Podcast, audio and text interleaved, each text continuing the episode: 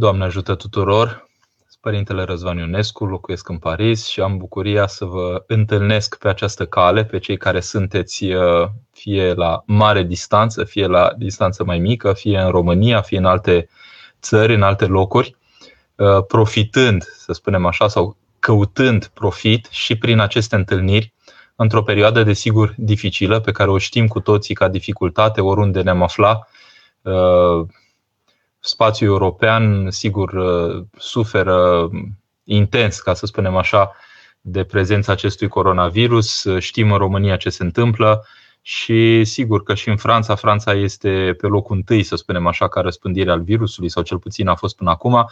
Acum vin semne oarecum așa de mai de relaxare, în sensul că o să ne lase un pic să mai intre oameni în biserică. Adică s-au gândit de sâmbătă aceasta să ne lase totuși uh, să fie cam 30 de persoane.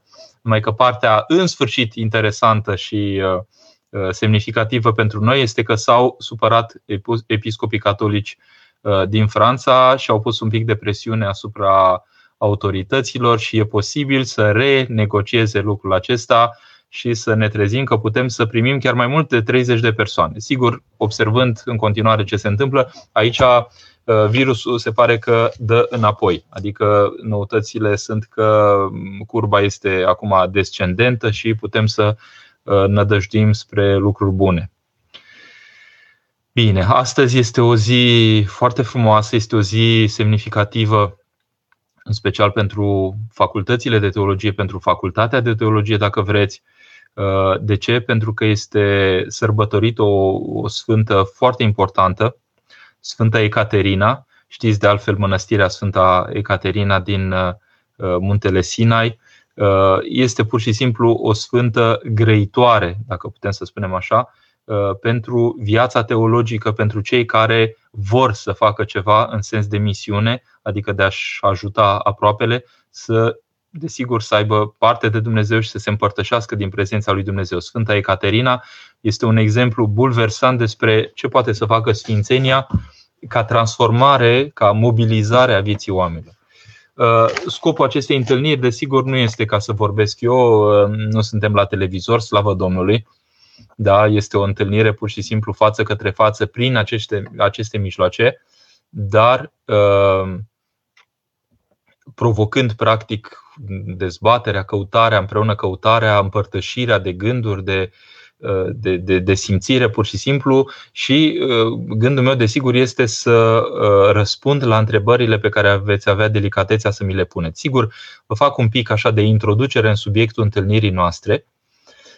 Vorbim astăzi de apărarea, să spunem, credinței atacarea credinței, pentru că dacă o aperi, e clar că undeva simți că lucrurile sunt sub presiune și că uh, viața ta creștină este uh, interpelată de, de ceilalți și atacată. Și lucrul acesta nu trebuie să-l inventăm noi, ci pentru că pur și simplu este o realitate. Adică vedem în ziua de azi că există multe interpelări sociale care ne privesc pentru că suntem acuzați de tot felul de lucruri și câteodată pe bună dreptate avem de învățat din interpelările celorlalți, avem de, uh, de, de simțit, dacă vreți, uh, cu sensibilitate mersul societății, astfel încât să putem să dăm un răspuns creștin. Vorbeam de Sfânta Ecaterina și vă voi spune câteva cuvinte, de altfel uh, puteți găsi viața Sfintei Ecaterina, o găsiți și pe doxologie, a găsiți și în alte locuri. Este o sfântă uimitoare. De ce? Pentru că Ehm, pur și simplu este un om care trăia într-o vreme, pe vremea lui Maximian, ehm, o vreme care nu era ehm, foarte popularizantă, dacă putem să spunem așa, despre viața Mântuitorului, despre prezența lui Hristos în mijlocul umanității. Este o fecioară foarte frumoasă, se pare foarte inteligentă, cu niște daruri cu totul deosebite. Uh, biografia lui spune, ei spune că de statură înaltă, că era foarte înțeleaptă și învățase uh, ceea ce înseamnă știința vremii respective. Și din interiorul acestei științe, uh, la un moment dat, pentru că se apropia vârsta măritișului, Uh, simte că cumva nu și-ar putea uni destinul cu cineva care nu ar merge în întâmpinarea preocupărilor și căutărilor ei și adâncimii ei de, uh, de abordarea vieții și atunci pune această condiție, era uh, fica cuiva care înainte fusese împărat, deci din neam cât se poate de nobil la vremea respectivă, în Alexandria. Vă imaginați Alexandria la vremea respectivă era un far de cultură, era un loc de întretăiere a, a doctrinelor filozofice diferite, a școlilor. Vedem că școala din Alexandria, inclusiv școala de teologie din Alexandria, a fost strălucitoare.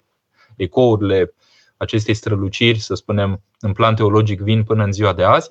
Deci, uh, vă imaginați că uh, la, într-un astfel de mediu, într-un astfel de căutare, să spunem așa, socială, ea reprezintă un sumum, Sfânta Ecaterina, prin faptul că este un exemplar cu totul reușit al neamului omenesc, preocupat de ceea ce putea să dea înțelepciunea uh, unui anumit veac anume. E, și în acest context, dintr-o dată, căutând ea și punând problema că nu se va căsători decât cu cineva care uh, va fi la înălțimea nobilor ei căutări, mama ei are această inspirație să o trimită la un duhovnic. Mama ei se tăinuia pe ea, deci nu știa nimeni, era creștină și o trimite la duhovnicul ei. Și Sfânta Ecaterina vorbește cu duhovnicul și primește sub o formă care azi ne-ar interpela. Adică duhovnicul spune, știu un astfel de tânăr pe care îl cauți tu și o știu pe mama lui. De fapt, el se referea la Hristos și de fapt se referea la Maica Domnului și spune, uite, îți dau această imagine cu ei, Maica Domnului, cu pruncul, și să te rogi la mama lui ca să ți-l descopere ea. Și Sfânta Ecaterina ia această icoană și priveghează o noapte și Maica Domnului se descoperă și vorbește Mântuitorului despre Sfânta Ecaterina, spunând ă, Iată viața ei minunată, iată ă, împodobirea pe care o această, are o această, această tânără. Și Mântuitorul spune, nu, nu, asta nu este podoabă, este foarte săracă ea, pentru că este păgână, pentru că, de fapt, nu este luminată de adevărata valoare a vieții. La care Sfânta Ecaterina reacționează ă, trezindu-se, își dă seama de mesajul pe care l-a primit și rămâne stupefiată, rămâne uimită. Cum adică sunt atâtea lucruri care le-am pus în mine și de fapt ele sunt un gunoi, nu reprezintă mare lucru față de ceea ce ă, este valoarea acestui tânăr absolut minunat. Și atunci, din nou, în legătură cu duhovnicul, îi se descoperă de fapt cine este Hristos, că este Fiul lui Dumnezeu și care este viața creștină, primește botezul și uh, se logodește cu Hristos. Vedeți această idee a logodirii cu Hristos, cât de veche este. O vedem, de exemplu, și la uh, Sfânta Genoveva a Parisului mai târziu, vedeți? Uh, această logodire cu Hristos înseamnă că nu caută un mire Uh, trupesc, un mire din această lume, ci că pur și simplu își unește viața cu Hristos și că viața ei va fi dăruită lui Hristos, mirele ceresc. Da? Și din momentul respectiv își transformă viața, pentru că biograful spune că pasionându-se, preocupându-se, iubind pe, uh, iubind pe Mântuitorul, care nu e din această lume și este și din această lume, iubindu-l în felul acesta, dorindu-l în forul ei lăuntric, prin dragostea ei, prin toate calitățile pe care le pune la picioarele lui Hristos, începe să înflorească ca viață duhovnicească. La o asemenea măsură încât uh, pur și simplu desăvârșește ceea ce fusese până atunci în afara harului și care nu era împlinitor în sensul vieții veșnice. Uh, lucrurile se precipită în clipa când în cetate se organizează un, fel de bal din acesta, nu este un bal păgân, adică cu sacrificii și așa mai departe și împăratul Maximin la vremea respectivă organizează o să spunem, sărbătoare în aceasta păgânească nemaipomenită, cu multe jerfe și așa mai departe, și ea scârbită, vedeți, simțirea ei scârbită fiind de, de lucrurile care se petreceau acolo și de, de sălășluirea concetățenilor ei într-un întuneric duhovnicesc și în faptul că nu vedeau adevărul vieții, se duce în fața împăratului și spune, uite, greșești că abordezi așa și că cer să se petreacă lucrurile acestea, pentru că nu asta este viața cu adevărat. Și împăratul e uimit de îndrăzneala ei, în cine mai venise să-i spună așa ceva și punându-o așa oarecum la o anumită probă așa personală cu scopul de a-i convinge, de a convinge și de a-i schimba gândul, observă cu uimire că ea are o forță atât de puternică încât îl practic riscă să-l spulbere. Și atunci hotărăște să invite vreo 50 de filozofi ai vremii respective, cei mai buni, care primesc acest îndemn. nu vă purtați cu ea ca cu cineva obișnuit, în sensul că chiar dacă vedeți o fecioară atât de tânără, la 18 ani, este cineva redutabil în gândire și dacă o veți învinge, atunci vă voi umple de daruri, iar dacă nu, veți fi omorâți. Da? Deci vă dați seama că pe ei amenința moartea și trebuiau să reușească. E, și chiar în aceste condiții se străduiesc să-i arate că uh, filozofii au prețuit zeitățile păgâne și că noi trebuie să facem la fel și așa mai departe. Și ea cu cuvintele filozofilor, aici intervine apologia ei, deci cu cuvintele și cu gândurile lor, dar cu o orientare lăuntrică corectă, o orientare corectă spre Hristos, cârmește cumva spusele filozofilor sau, dacă vreți, cuvintele cele mai inspirate ale filozofilor care duceau către mărturisirea Sfintei Trăim, paradoxal, deși nimeni nu poate nu avea ochi la vremea respectivă să vadă, arată că filozofii înșiși, când vorbesc de zeități, le arată defectele și cumva sunt disprețuitori câteodată față de zeități, în schimb au o intuiție a Dumnezeului celui adevărat în puține, desigur, cuvinte pe care ea le pune în evidență. Și îi învinge pe cei 50 de filozofi, adică l-a învins de fapt pe uh, căpetenia lor și ceilalți au zis dacă l-au învins pe el, noi nu mai avem ce spune, pentru că nu ne putem compara cu el, care e prim. Da? Și în condițiile acestea uh, izbândește. Uh, ei sunt omorâți, împăratul continuă, în continuare vrea să o, pur și simplu să o, să-i transforme gândul și să o facă să Uh, cugete altfel, uh, dar începe cu amenințări și viața ei începe să se uh, primejduiască, în sensul că o bagă în închisoare, este bătută și așa mai departe. Și soția împăratului însă primește în somn, în vedenie, o descoperire despre o cunună pe care ea însăși avea de, de, de luat de la Hristos însuși, îi se aprinde sufletul de dragoste deopotrivă, se duce la ea împreună cu străjeri și cu cineva foarte important în garda împăratului și în discuția cu ea, ea strălucind de slava lui Dumnezeu, reușește să le schimbe și lor. uh, cugetul și și ei îl mărturisesc pe Hristos. Soția acestuia deci va fi uh, martirizată și ea, torturată și martirizată și ei la rândul lor vor muri. Uh, nu mai intru în toată, în toată istorisirea, ei se taie capul în cele din urmă, atâta um, atâta mărturie harică, îndrăznesc, harismatică a putut să dea în momentele respective acolo, încât foarte mulți s-au convertit la credință. Deci vă dați seama că sunt martirizați împreună cu 50 plus încă 200 plus soția împăratului și așa mai departe. Adică a reușit printr-o forță copleșitoare în duh să uh, îi pur și simplu să le deschidă, dacă vreți, înțelegerea către ceva mult mai adânc decât erau ei uh, pregătiți să, să primească prin căutarea lor, până la urmă, în ultima instanță, a celor care au fost martirizați onest. Pentru că în clipa când au văzut față de propriile lor argumente că argumentul, argumentele ei erau mai puternice și mai adânci și mai cuprinzătoare și deschideau către har și către viață, au avut onestitatea să primească, pe când împăratul nu neapărat. Da? Uh, aveți aici un mesaj, să lăsați întrebările dumneavoastră în câmpul de comentarii al transmisiunii. Acum, pornind de la viața Sfintei Uh, Sfintei Caterina, uh, trebuie să înțelegem niște lucruri și pe noi ne interesează viața Sfinților întâi de toate că este minunată la o epocă care, chiar dacă este îndepărtată de noi, este o epică, epocă cel puțin la fel de primejdioasă ca a noastră, și îndrăznit să spun mult mai mult primejdioasă decât ceea ce trăim noi. Asta ne încurajează foarte mult și ne spune că, în fond, la orice moment am fi al istoriei, în clipa când uh, ne ținem de Dumnezeu și ne ținem de Dumnezeu nu în modul superficial, adică nu coaja lucrurilor o căutăm noi, ci pur și simplu implicarea lăuntrului nostru cât de adâncă în relația cu Dumnezeu, adică descoperirea lui Dumnezeu în lăuntrul nostru și uh, sunt părinți contemporani care ne vorbesc, cum e de exemplu părintele Stareț Efrem, care ne-a spus uh, de ună de, uh, de uh, părintele lui uh, duhovnicesc, care odată, Iosif Atopedinu, care simțind încă din această viață realitățile vieții veșnice, din cauza aceasta, în clipa când se întâlneau, îl vizita, îi spunea aștept trenul care nu mai vine, adică dorea să moară. Și sigur, pentru noi așteptarea asta poate să fie uimitoare. Cum adică așteaptă cineva să moară? De fapt, nu era o tendință din aceasta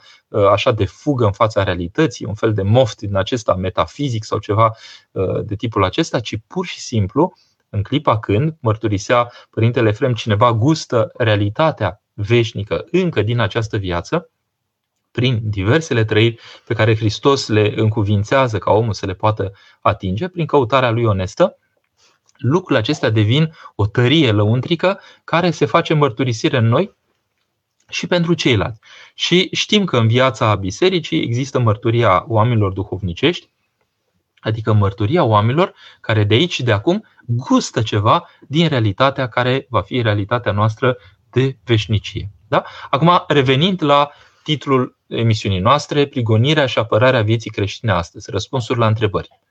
Uh, cred că constituie o evidență că, măcar din când în când, asistăm la o prigonire a vieții creștine.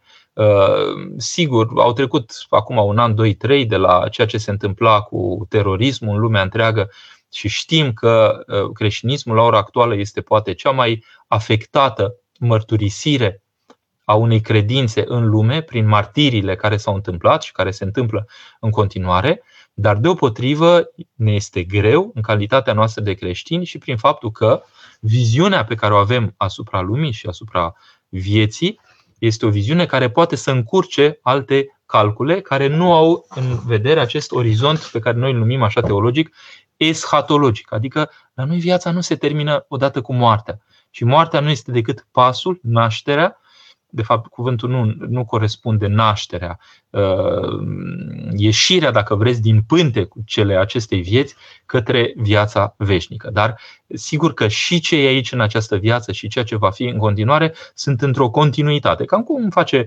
pruncul care iese din burtica mamei lui și începe să-și trăiască viața spre dimensiunea de adult. Da? E, prigonirea vieții noastre înseamnă apăsările pe care le resimțim în clipa când vrem să trăim calitate de creștini și nu suntem lăsați neapărat sau ni se pun uh, dificultăți pe drumul nostru uh, și în calea căutării noastre. Da? Și noi ne punem întrebarea și există o întreagă problematică a vieții creștine, există un filon întreg care vine din istoria bisericii, filonul apologetic. Apologie însemnând apărare. Uh, și se pune această întrebare: cum ne apărăm credința? E, Mântuitorul este tranșant la capitolul acesta și vedem din viața Sfintei Ecaterina că chiar așa funcționează lucrurile. Spune, nu vă îngrijiți ce veți spune când veți fi duși în fața celor care, care vă amenință, vă prigonesc și așa mai departe, că Duhul Sfânt vă va da în momentul acela ce să răspundeți. Deci vedeți că apărarea în biserică necesită întâi de toate, nu niște studii specializate, nu tot felul de formări care mai de care mai complicate. Ele pot ajuta, așa cum în viața Sfintei Ecaterina a pus totul ca formare la picioarele lui Hristos, dar nu în sine cunoștințele respective au reprezentat apărarea ei, ci harul Duhului Sfânt, prezența Duhului Sfânt în ea, care a orientat cunoștințele pe care le avea într-un sens de mărturisire, desigur altul decât cei care erau posesorii de cunoștință la vremea respectivă, adică altă coloană vertebrală. Și aș îndrăzni să spun că prima apărare a credinței tale e să reușești tu însuți să-ți o faci viață proprie, această credință. Adică există o cale de parcurs de la anumite gânduri, anumite idei, anumite convingeri convingeri deja este o etapă superioară, da? la împroprierea acestor lucruri, la faptul că ajungi tu însuți să simți realitățile respective de care vorbesc alții în viața bisericii ca fiind ale tale, prin propria ta experiență, prin propria ta trăire. Da? Deci, ă, baza tuturor acestor lucruri o constituie viața liturgică și viața de rugăciune. Rugăciunea este experimentarea. Biserica este laboratorul. În laboratorul acesta al vieții veșnice experimentăm sau experiem, dacă vreți, vă place cuvântul mai mult, experiem ceva ce vine de dincolo de această realitate, pentru că în viața bisericii știm, cel puțin teoretic, dar știm că necreatul se manifestă în interiorul creatului. Când spun teoretic, este că câteodată rămânem, din păcate, la un nivel embrionar de cunoștințe dobândite că spun alții. Dar firescul în viața bisericii este unul inițiatic. Adică nu există nimeni în viața eclezială prezent în trupul lui Hristos care e biserica să nu fi fost botezat. Ori botezul înseamnă inițiere, înseamnă mistagogie, înseamnă faptul că am primit ceva prin care, cu darul lui Dumnezeu, pot să funcționez altfel decât am funcționat până acum. Da? Deci viața creștină este o viață de inițiere mistică și este o mistică, cum spuneau teologi ortodoxi occidentali, o mistică obligatoriu, obligatorie. Adică nu poți să nu fii mistic odată ce ești în viața bisericii. Nu poți să nu ai simțiri de dincolo de realitatea ta, de dincolo de darurile naturale, de dincolo de posibilitățile naturale, dacă, nu ești, dacă ești în viața bisericii. Da? Uh, imaginați că începem cu Sfintele Taine copleșitoare, da? care sunt botezul, mirungerea și împărtășirea, deci trei Sfinte Taine, da? Uh, care pur și simplu te așează în statura de creștin la care, care are acces la sumul, la tot ceea ce poate să ducă viața creștină. Da? Deci, uh, în clipa când ai intrat în viața bisericii, ai intrat într-o deplinătate, cel puțin uh, ortodox și cu asta suntem obișnuiți. Pentru că asta este viața bisericii. Viața bisericii intri cu toate posibilitățile. Și de prunc, deja ai posibilitatea să ai posibilitatea să, uh, să lucrezi pur și simplu mântuirea ta cu toate mijloacele pe care le pune biserica la dispoziție. Uh, dacă înțelegem lucrul acesta, înțelegem de unde ne vin resursele, astfel încât să funcționăm în firesc cu suprafiresc al bisericii. Da? Adică prigonirea și apărarea vieții creștine nu presupun că uh, fie ne specializăm în a avea o suite de răspunsuri care să meargă în întâmpinarea celor minților care inventează tot felul de cusururi. Nu e vorba de asta, ci gestul fundamental este să dobândim pe Duhul Sfânt. Și dobândirea Duhului Sfânt se întâmplă în biserică participând la Sfânta Liturghie, curățindu-ne inima prin spovedanie întâi de toate, fericiți cei curați cu inima că aceia vor vedea pe Dumnezeu și într-o dobândirea acestor posibilități începe și în noi să se facă simțită lucrarea Duhului Sfânt, astfel încât în clipa când suntem în dificultate, Duhul Sfânt ne ajută din lăuntru nostru și ne dă uh, posibilități de a răspunde. De altfel, există un cuvânt din psalm foarte frumos, uitați, Duh drept înnoiește într cele dinăuntru ale mele. Vedeți, noi la Sfânta Liturghie, când spunem să vină Duhul Sfânt și ni-l înnoiește nouă. Se poate spune deopotrivă și ne înnoiește pe noi. Ne înnoiește pe noi într-o înnoire aceasta Duhului Sfânt, adică reîmprospătează în noi prezența Duhului Sfânt. A venit și o primă întrebare și o voi, uh, voi încerca să răspund. Mirela. Provin dintr-o familie de credincioși pe, uh, și tatăl meu pe timpul lui Ceaușescu îl bajocoreau pocăitul pentru că le arăta din când în când colegilor săi că erau păcate ceea ce făceau, furturi. Și mai ales pentru faptul că nu mergea duminica la lucru. Ne spunea tatăl meu că adevărata prigonire nu este asta, ci pe cea care a pătimit-o marele voievod Brâncoveanu, el și copiii săi. Oare vom ajunge acolo, părinte? Și în fericiri, la sfârșit, ni se spune că ar trebui să ne simțim, că ar trebui să simțim bucurie. Eu cred că Întâi de toate, pe vremea lui Ceaușescu sunt mulți. Eu fac parte din generația care la 18 ani s-a despărțit de această epocă, deci am prins suficient de mult atunci să știu că posibilitățile de a te întâlni cu Hristos și de a simți pe Hristos și de a primi mărturia creștină erau foarte limitate. Și atunci oamenii, în clipa când cineva era atent, să spunem, la posibilitățile de a se întâlni cu Hristos, lucrul acesta era uh, destul de inedit, să spunem așa, sau în orice caz izolat față de marea masă a oamenilor. Noi vedeam bisericile așa pe stradă. Biserica, uh, prin oamenii pe care îi vedeau îmbrăcați în negru și fiecare ei cu treburile lor, noi cu treburile noastre, pentru mine, cel puțin ca tânăr, la vremea respectivă, erau, mi se păreau niște oameni uh, plictisitori, și neinteresanți, adică ocupați cu lucruri în care pe mine nu m-ar atinge niciodată. Vă dați seama ce bulversare a vieții mele să mă trezesc eu la rândul meu preot. Uh, deci n-aș judeca foarte cu asprime lucrurile respective, dar uh, desigur a fost un mare dar pentru tatăl noastră să poată să trăiască lucrurile acestea și să aibă orientarea aceasta lăuntrică într-o vreme care uh, care nu erau prilejuri pentru asta cu adevărat sau nu suficient în societatea respectivă. În ceea ce privește Brâncovean, pe Brâncovean, uh, vedeți, noi ne uităm la numele mari, la oamenii imensi și ne minunăm cumva și vedem ceea ce au reușit să facă oamenii respectivi și îi punem cumva așa pe un piedestal, uh, nu că nu ar merita în aprecierea noastră, pentru că ei merită mai mult decât ceea ce putem noi pune omenește. Adică slava pe care au primit-o de la Dumnezeu îi așează la un mai mult decât ceea ce poate mintea noastră să chivernisească în privința lor. Deci ei sunt mai bine decât chiar putem noi să ne gândim. Însă în ceea ce privește modelul lor pentru noi, noi avem posibilități în societatea actuală, avem momente în care putem da o, o, o mărturie cu riscuri pentru noi și suntem foarte tentați să nu asumăm riscurile respective. Aici ar merge exemplul respectiv să fim atenți în viața de zi cu zi la măsurile noastre, să încercăm pur și simplu, nu atât ideologic, să spunem că dacă vedem că e un context pe care îl identificăm noi cu mintea de un anumit fel și să spunem acum trebuie pentru că în felul ăsta mă arăt bun creștin. Nu. E vorba de o simțire pătimitoare a inimii care mă face să rezonez cu situații de viață, cu oameni în dificultate, cu oameni care sunt în tot felul de contexte și să vreau, prin mărturia mea, să aduc un pic de lumină, atât cât pot eu, în contextul respectiv să dau șansa unei desfășurări a lucrurilor care poate să fie mai zitoare, mai deosebită. Cristi, credeți că suntem prigoniți sau este doar o boală a vremii părinte?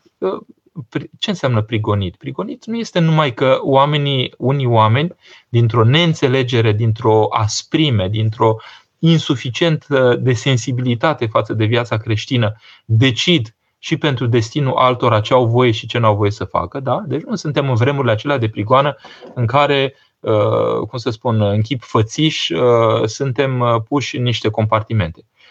Nu peste tot, cel puțin. Deci sunt locuri în această lume unde este vreme de prigoană absolut evidentă.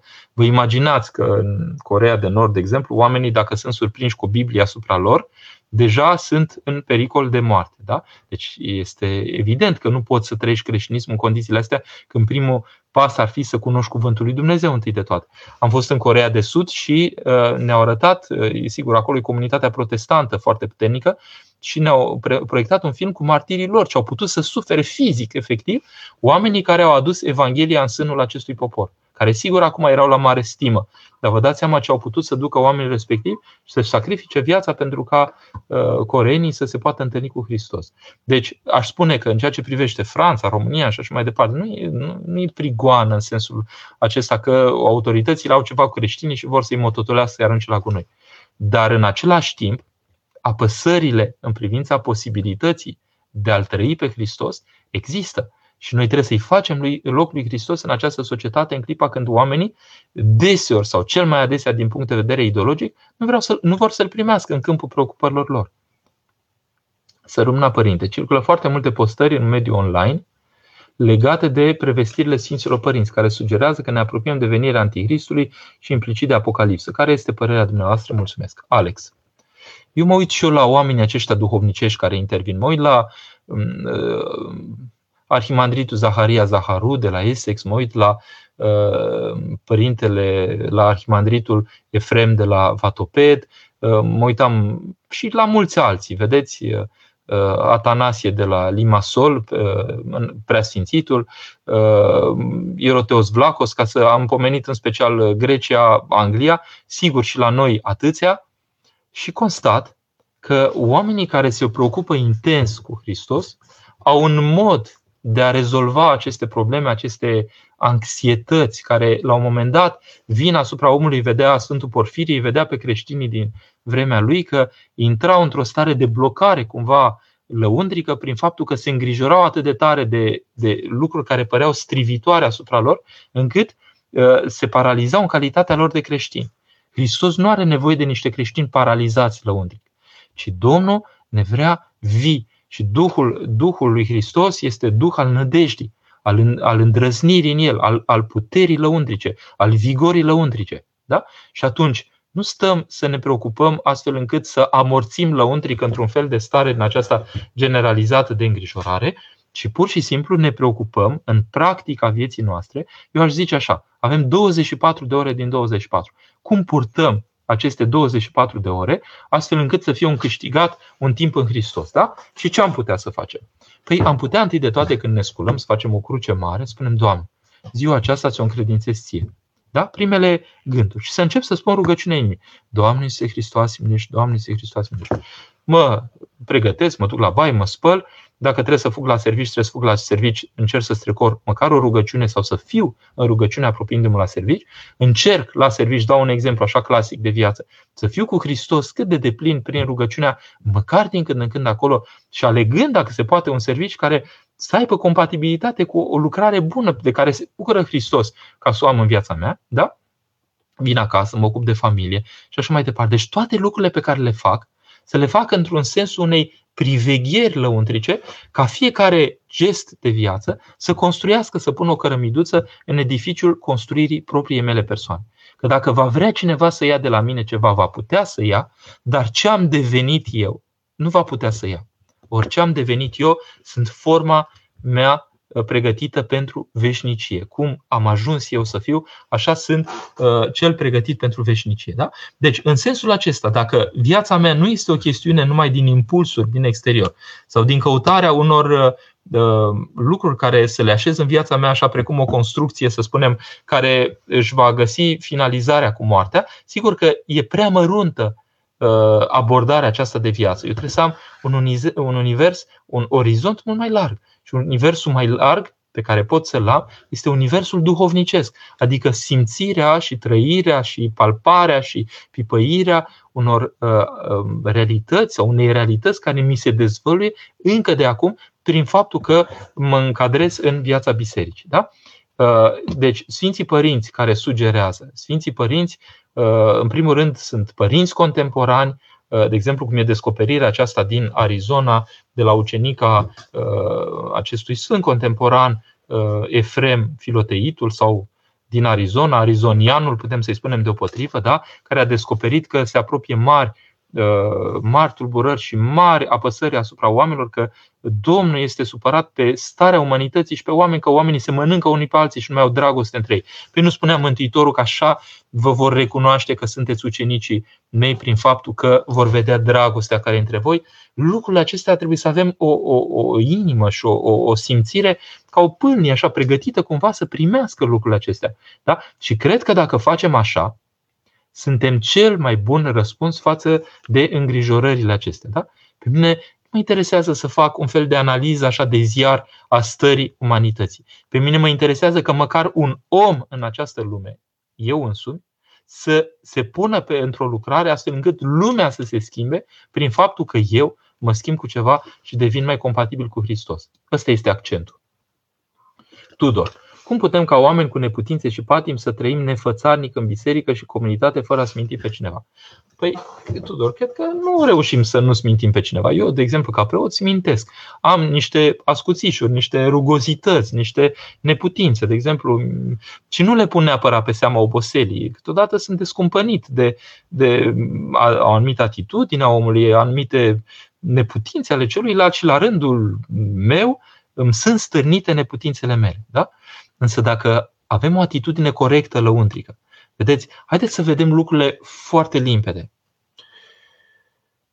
Problema noastră la ora actuală, pe care noi o numim secularizare, este valul de indiferență față de viața veșnică și ceea ce presupune ea ca pregătire, care intră și suflă în interiorul bisericii și smulge oamenii din preocupările lor cu veșnicia spre a le da de lucru chestiuni care sunt perisabile, adică sunt doar din această viață. Asta înseamnă secularizare. Nu avem nevoie să teoretizăm pe marginea ei. Noi o trăim. Și problema noastră este că din cauza noastră se întâmplă această secularizare. Dacă ați vedea în fața voastră un părinte Răzvan Ionescu plin de duh, el ar fi un răspuns foarte bun la secularizarea care este vântul acesta Uh, care usucă, să spunem, trăirea noastră. În sens opus, dacă biserica se umple cu oameni plini de duh, da? Așa spune că l-au ales pe Sfântul uh, Arhidiacon Ștefan. Da? Au ales oameni plini de Duhul. Deci înseamnă că oamenii pot, la un moment dat, prin cum sunt ei, să manifeste această simțire a plinătății Duhului în ei. Ăștia sunt oamenii și sfinții și oamenii duhovnicești. Simți Duhul, roada Duhului, blândețea, pacea, îndelungă răbdare și așa mai departe, simți din prezența lor că se întâmplă ceva cu ei. Da? Și e ca la Paști. Dacă el arde din lumânărica lui, te poți aprinde și tu. De avem nevoie de contactul acesta cu oameni duhovnicești. De perioada asta de pandemie, o perioadă minunată pentru mine în sensul acesta. Că au ieșit la interval, au ieșit să ne vorbească cei mai frumoși oameni ai umanității. Este extraordinar. Eu mi-aș face program în fiecare seară când intervine cineva. Aia este prioritatea mea. Să-i ascult pe oamenii aceștia. Da?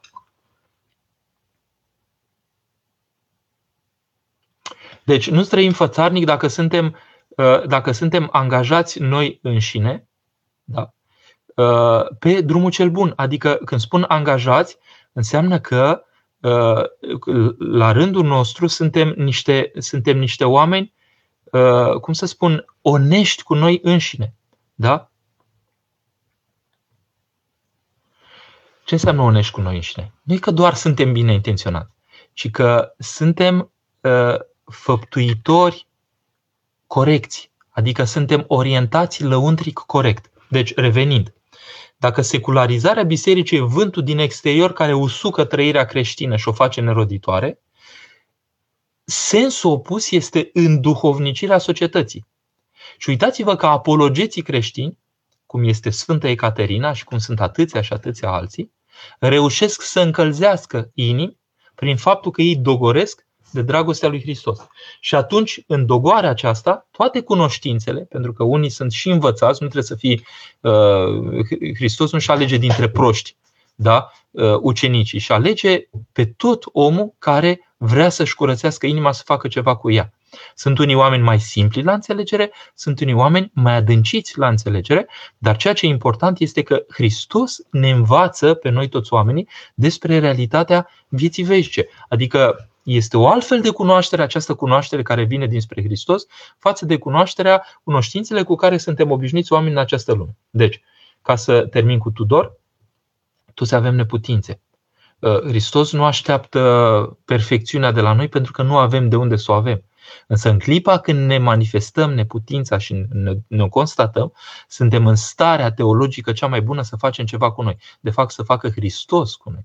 Maica Siluana de la Iași zâmbea așa, râdea și spunea că ea obișnuiește să tragă preșul de sub picioarele oamenilor. Și când s-a clătinat bine omul, adică l-a pus în cumpănă, într-o criză, atunci este cel mai adaptat pentru ca Hristos să lucreze în el.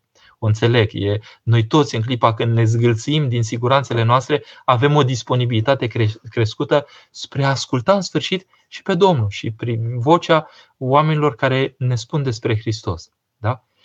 Uh, și Sfântul Apostol Pavel spunea că mie nu mi-a lăudat decât într neputințele mele. Deci vă dați seama, Sfântul Pavel care a schimbat fața umanității, care s-a dus până Areopag și nu i-a, uh, nu i-a copleșit pe oamenii aceia uh, cu cunoștințele lui filozofice, ci i-a copleșit cu harul Duhului Sfânt și spune acolo că nu prea s-au convertit mulți. Da, nu s-au prea convertit mulți pentru că erau șefii de școli filozofice, dar cei câțiva care s-au convertit, vă dați seama ce a putut să facă la un simplu discurs cum a aprins în ei inimile lor?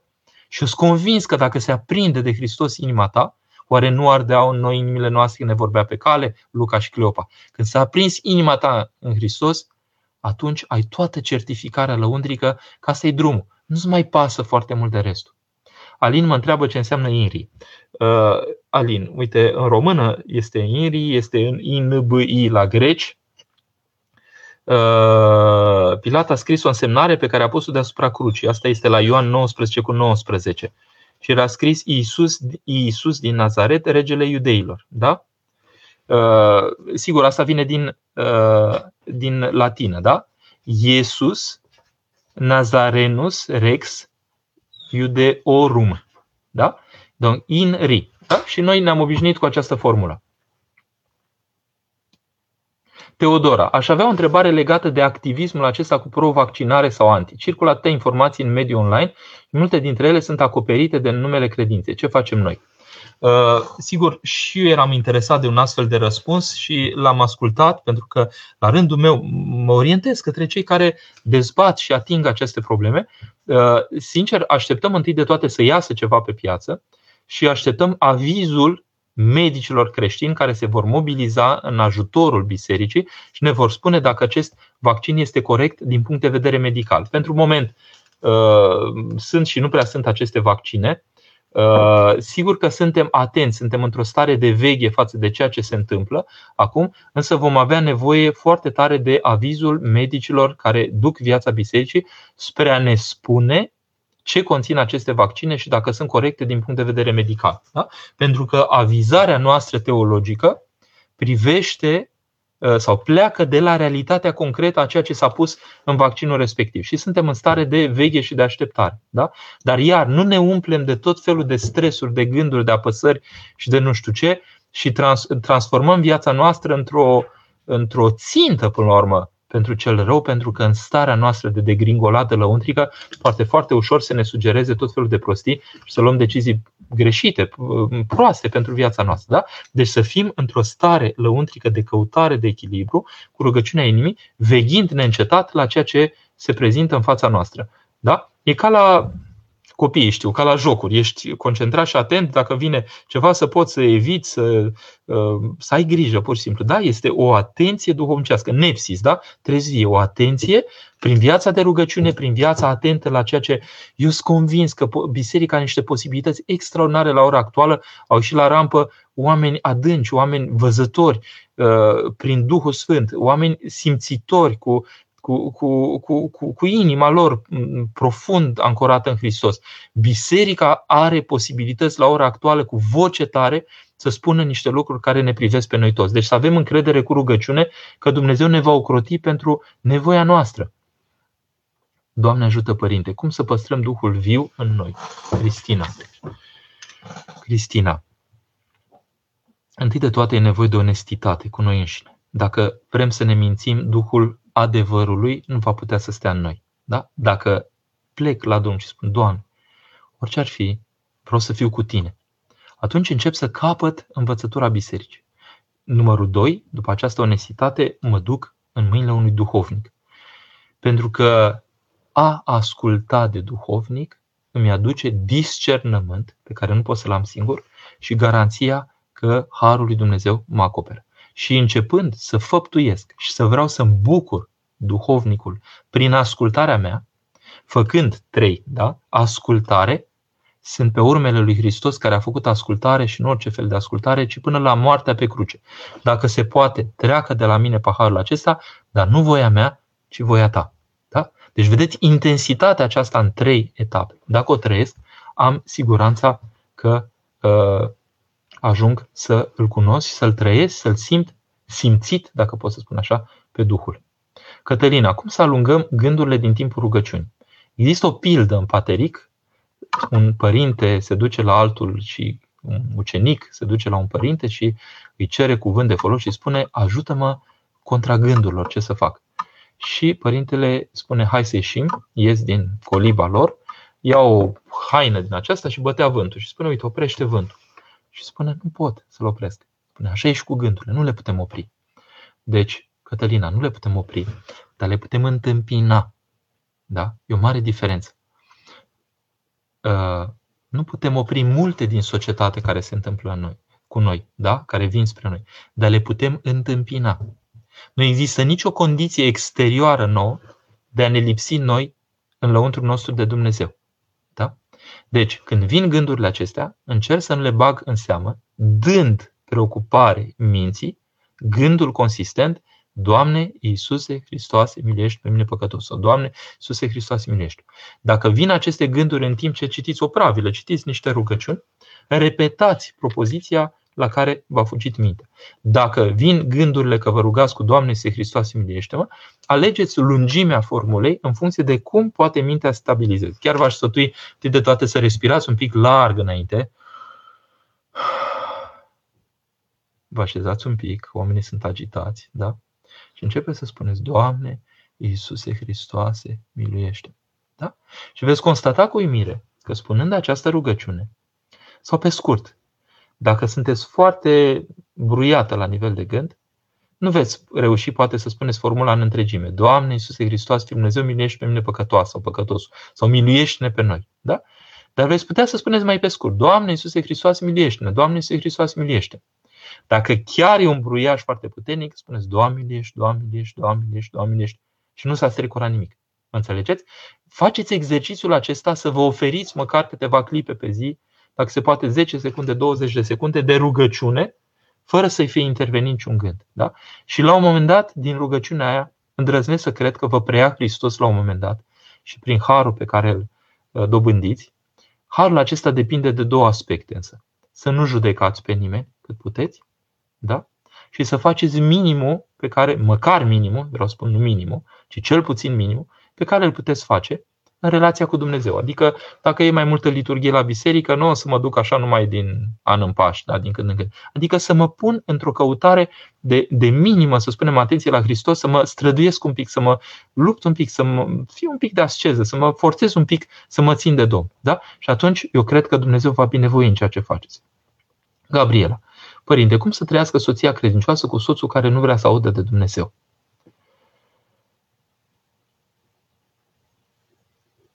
Gabriela, sigur că fiecare situație în parte este unică și irepetabilă în toată istoria mântuirii neamului omenesc. Că doi oameni care s-au unit prin Hristos, nădăjduind că soția credincioasă este totuși unită cu soțul ei în Hristos, oamenii aceștia să nu uitați niciodată că au posibilități nebănuite de ei din partea lui Dumnezeu, har de la Dumnezeu, să poată să se împlinească în legătura aceasta a dragostei și să fie viu, să fie intens în Hristos ceea ce se petrece între ei. Dacă unul abdică, dacă unul este lene și este inconsecvent angajamentului de viață pe care și l-a luat în fața lui Hristos ca să-l trăiască pe Hristos în această legătură, celălalt nu trebuie să se povârnească, să se piardă, să se prăpăstuiască, da? ci trebuie să supună lăuntric lui Dumnezeu proba aceasta de viață până când se încălzește inima celui.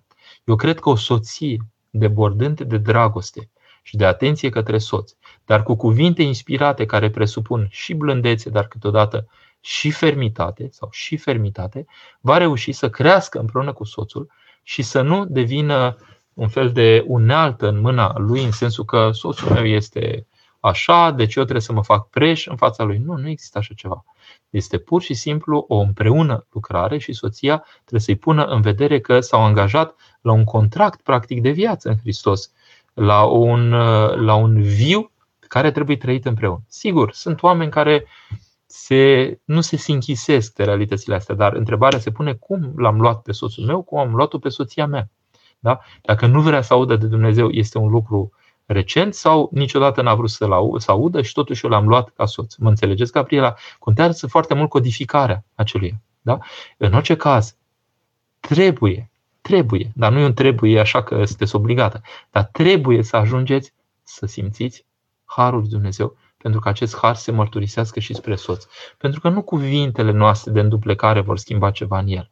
Să simțirea harului la dumneavoastră va face infinit mai mult pentru soțul dumneavoastră. Da? Și să aveți un duhovnic. Dacă aveți împreună un duhovnic, vă poate ajuta enorm. Duhovnicul poate să facă niște lucruri minunate dacă e duhovnicul cuplului. Dacă nu, încercați să cereți cuvânt de la Dumnezeu prin duhovnic. Tudor. Cum să fim drept mărturisitori ai credinței prin trăire proprie? Pentru că de multe ori, fiind oameni lumești, tindem să luăm arma mândriei naționaliste și culturale. Timp ce Sfântul Sofron ne recomandați să devenim un singur popor, să ne biruim de naționalism naționalismul, în sensul pe care îl folosiți aici, este unul din aspecte. Da? Noi să ne bucurăm pe de altă parte. Uitați, mă uit la Părintele Stareț Efrem, că ne, ne, ne încurajează ca popor. Spune, vă iubesc mult ca români. El fiind cipriot, grec-cipriot. Da? Vă dați seama câte apăsări sunt în Cipru și ce, ce sfâșiere istorică duc oamenii respectivi. Da? Deci e foarte important și e foarte important și dimensiunea asta de popor. Dar în ce sens? Noi românii suntem niște oameni care am arătat în istorie că există o sete de dumnezeiesc. Lucrul acesta prin popor vine către noi. Dar sigur că în clipa când transformăm și din național luăm numai niște accente, să spunem așa, care sunt superficiale și care până la urmă nu sunt definitorii cu adevărat, ci doar ce vrem noi să vedem așa sub concursul vremilor, sigur că ne, ne, ne răcim și ne pierdem cumva. Ca să fim mărturisitori Tudor, cred că trebuie întâi de toate să fim onești față de noi înșine. Trebuie să devenim niște oameni cinzecime deopotrivă. Vedeți, cinzecimea e pogorârea Duhului Sfânt. Noi avem parte de o cinzecime personală la momentul mirungii, când primim pogorârea Duhului Sfânt asupra noastră, ca la cinzecime, și avem parte de cinzecime repetate în viața bisericii, care sunt sfânt la liturghie, fiecare în parte, pentru că cerem să vină peste noi, să pogoare Duhul Sfânt peste noi și peste aceste daruri. Peste noi, vedeți, începem cu noi, pogorârea Duhului Sfânt peste noi, peste aceste daruri care devin trupul și sângele lui Hristos și din rugăciunile de la împărtășanie învățăm să înțelegem că în felul acesta împărtășindu-ne cu Hristos, ne împărtășim deopotrivă cu Duhul Sfânt. Deci vedeți, e aproape o dublă împărtășire, direct prin Duhul și implicit prin Sfintele Taine, Hristos însuși fiind, uh, fiind împreună cu Duhul și intrând în noi și copleșind, să spunem, realitatea noastră cu prezența Duhului. Lucrurile acestea sunt frumoase din cărți, dar trebuie la un moment dat prin lacrimile de pocăință pe care le purtăm la un moment dat, pentru că ne dăm seama că viața noastră se duce așa pur și simplu în mediocrități și nu apucăm să facem mare lucru cu noi, la un moment dat s-ar putea să ne dea lacrimile despre propria noastră persoană. Și de îndată ce începem să ne îngrijorăm de condiția noastră, să ne plângem condiția noastră, să vedem neputințele noastre, acolo s-ar putea să înceapă așa ca, ca o rouă fină s-ar putea să înceapă niște lucruri minunate să se întâmple cu noi. Adică mugurii trăirii proprii. Lumescu, să nu ne îngrijorăm foarte tare. Lumea este cu ale ei, noi suntem în această lume, dorind să nu fim în această lume, în sensul că inima noastră să fie acolo unde trebuie. Și eu vă garantez, știu lucrul acesta, că în clipa când Dumnezeu pune foc în tine, nu-ți mai pasă de nimic, este El și atât. Da? Dumnezeu are capacitatea aceasta să te aprindă și să fii cu El.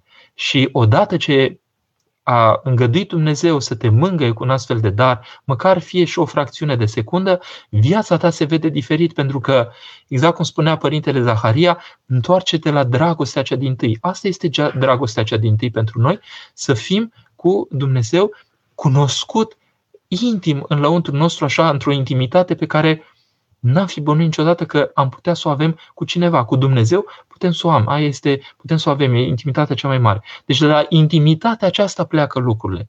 Și atunci intimitatea aceasta copleșește lucrurile care vin din exterior, care sunt ideologii, sunt naționalisme, sunt uh, tot felul de abordări în acestea cu exteriorul nostru.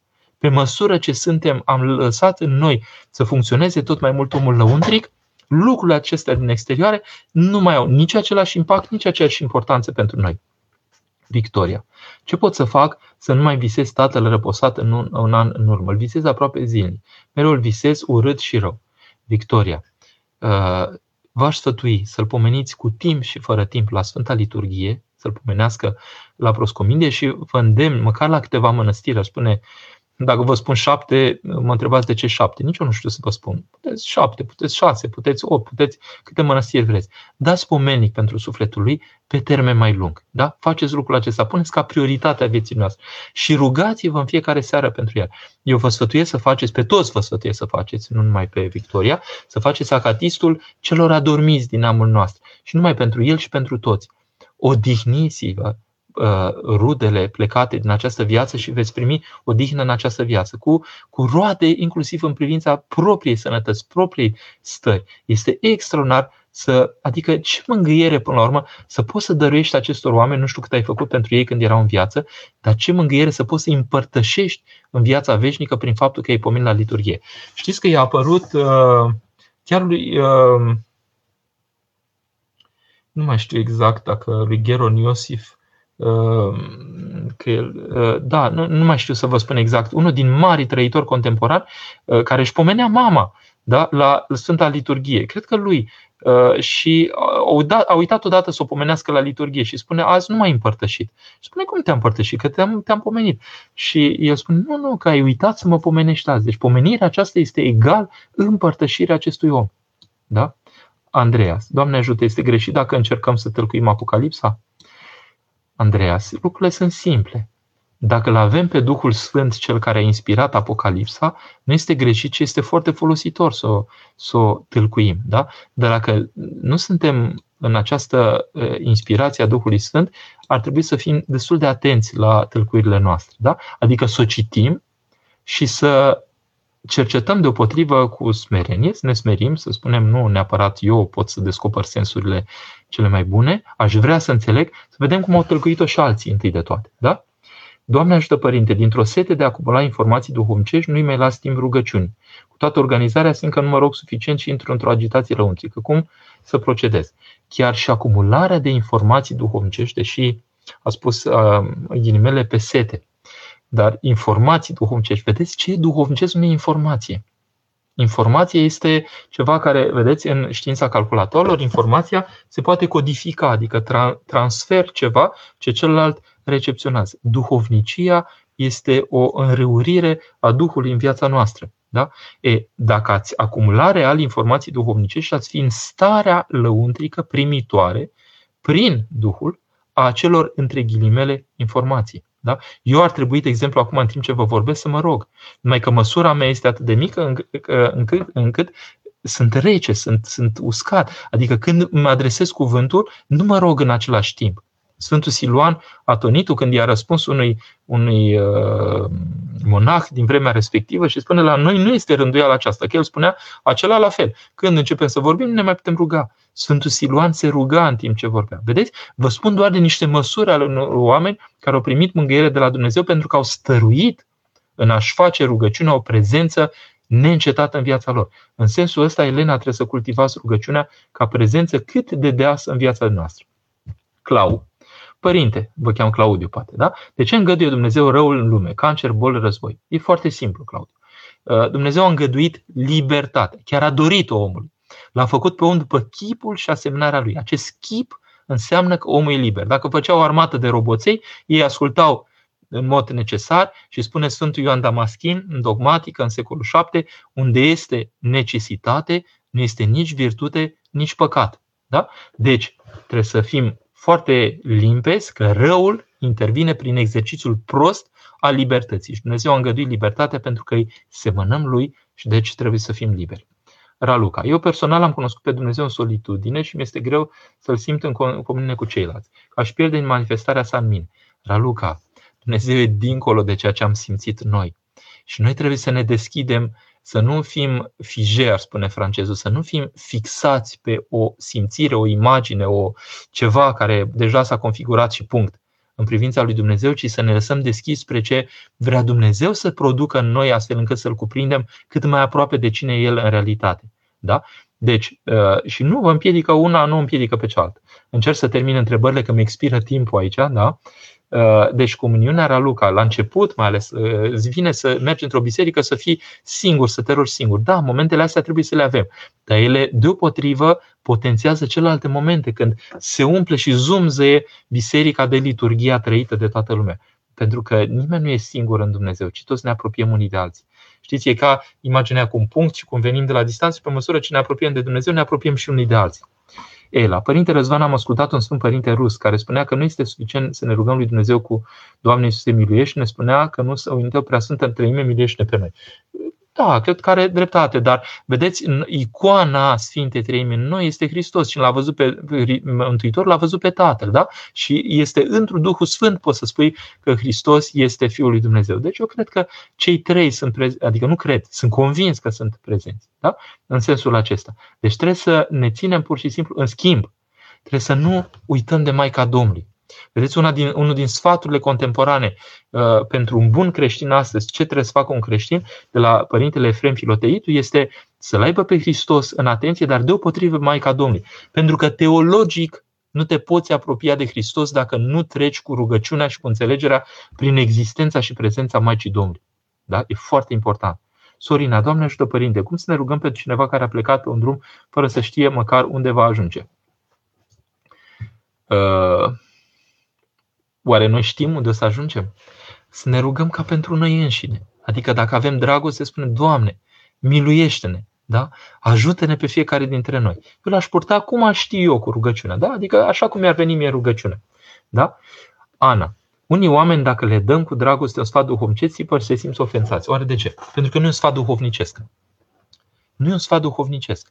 Sfat duhovnicesc este acela care găsește cale de rezonanță cu inima celui care îl primește. Pentru că duhovnicesc înseamnă că Duhul mă inspiră pe mine să dau cuvântul și Duhul îl inspiră pe acela să poată primi cuvântul meu.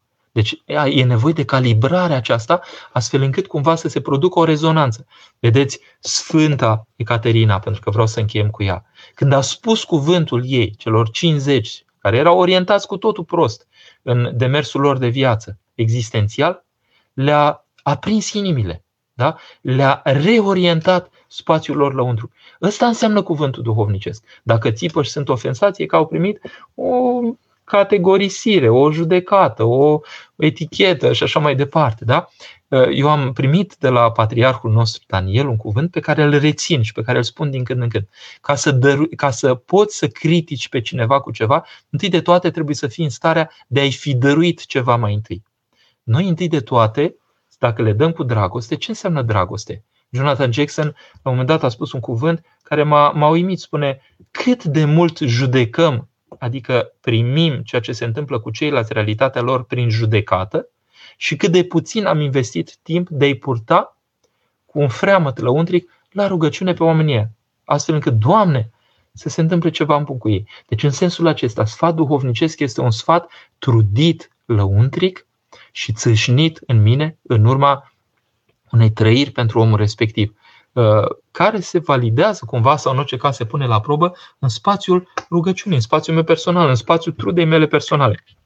Dacă i-am dus cuiva bagajele, da, pot să-i spun și un cuvânt despre ceva care îl privește. Dacă nu m-am ostenit cu ceva, n-am purtat cu el un pic bagajul vieții lui, ce pot să-i spun? Înțelegeți? Da? Nu vreau să vă judec, da? Ana, poate că sunteți foarte bine intenționată, însă în biserică nu contează numai buna intenție. Contează și iscusința cu care facem lucrurile acestea, da? Păi aș spune să ne oprim aici. Uh, rețineți că avem nevoie să devenim pentru o adevărată mărturie în fața oamenilor, să devenim oameni cinzecime, adică oameni care să fim re- relevanți ca mod de viață pentru întărirea cu putere de sus pe care o dă Mântuitorul. În chip firesc vieții oricui apelează la Mântuitorul pentru a se face lumină în viața lui. Da? Deci dacă ducem un creștinism care depășește faza intelectuală și intră în domeniul trăirii. Trăirii înseamnă că efectiv pătimesc, trăiesc, mă muncesc, mă trudesc, fac o mică metanie, adică lucruri fizice deopotrivă. Da? Ancorarea mea în gesturi concrete, prin slujbe, prin rugăciune, prin tot ceea ce însemn eu, să-l pun în lucrare acest eu, spre a-L câștiga pe Hristos, că Hristos vrea să mă umple în întregimea mea și nu doar spațiul meu intelectual. Da?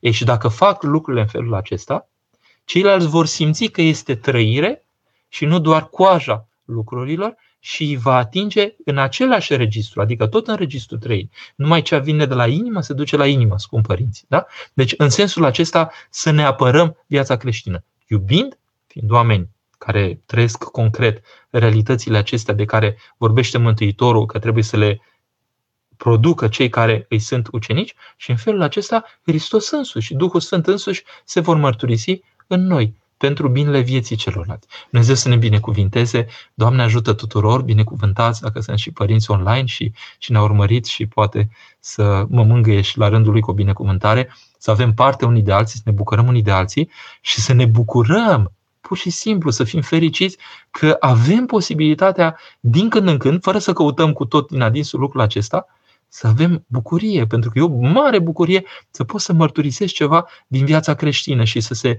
lumineze fie și cu un pic viața celuilalt cu ceva prin mărturia ta. Doamne ajută tuturor!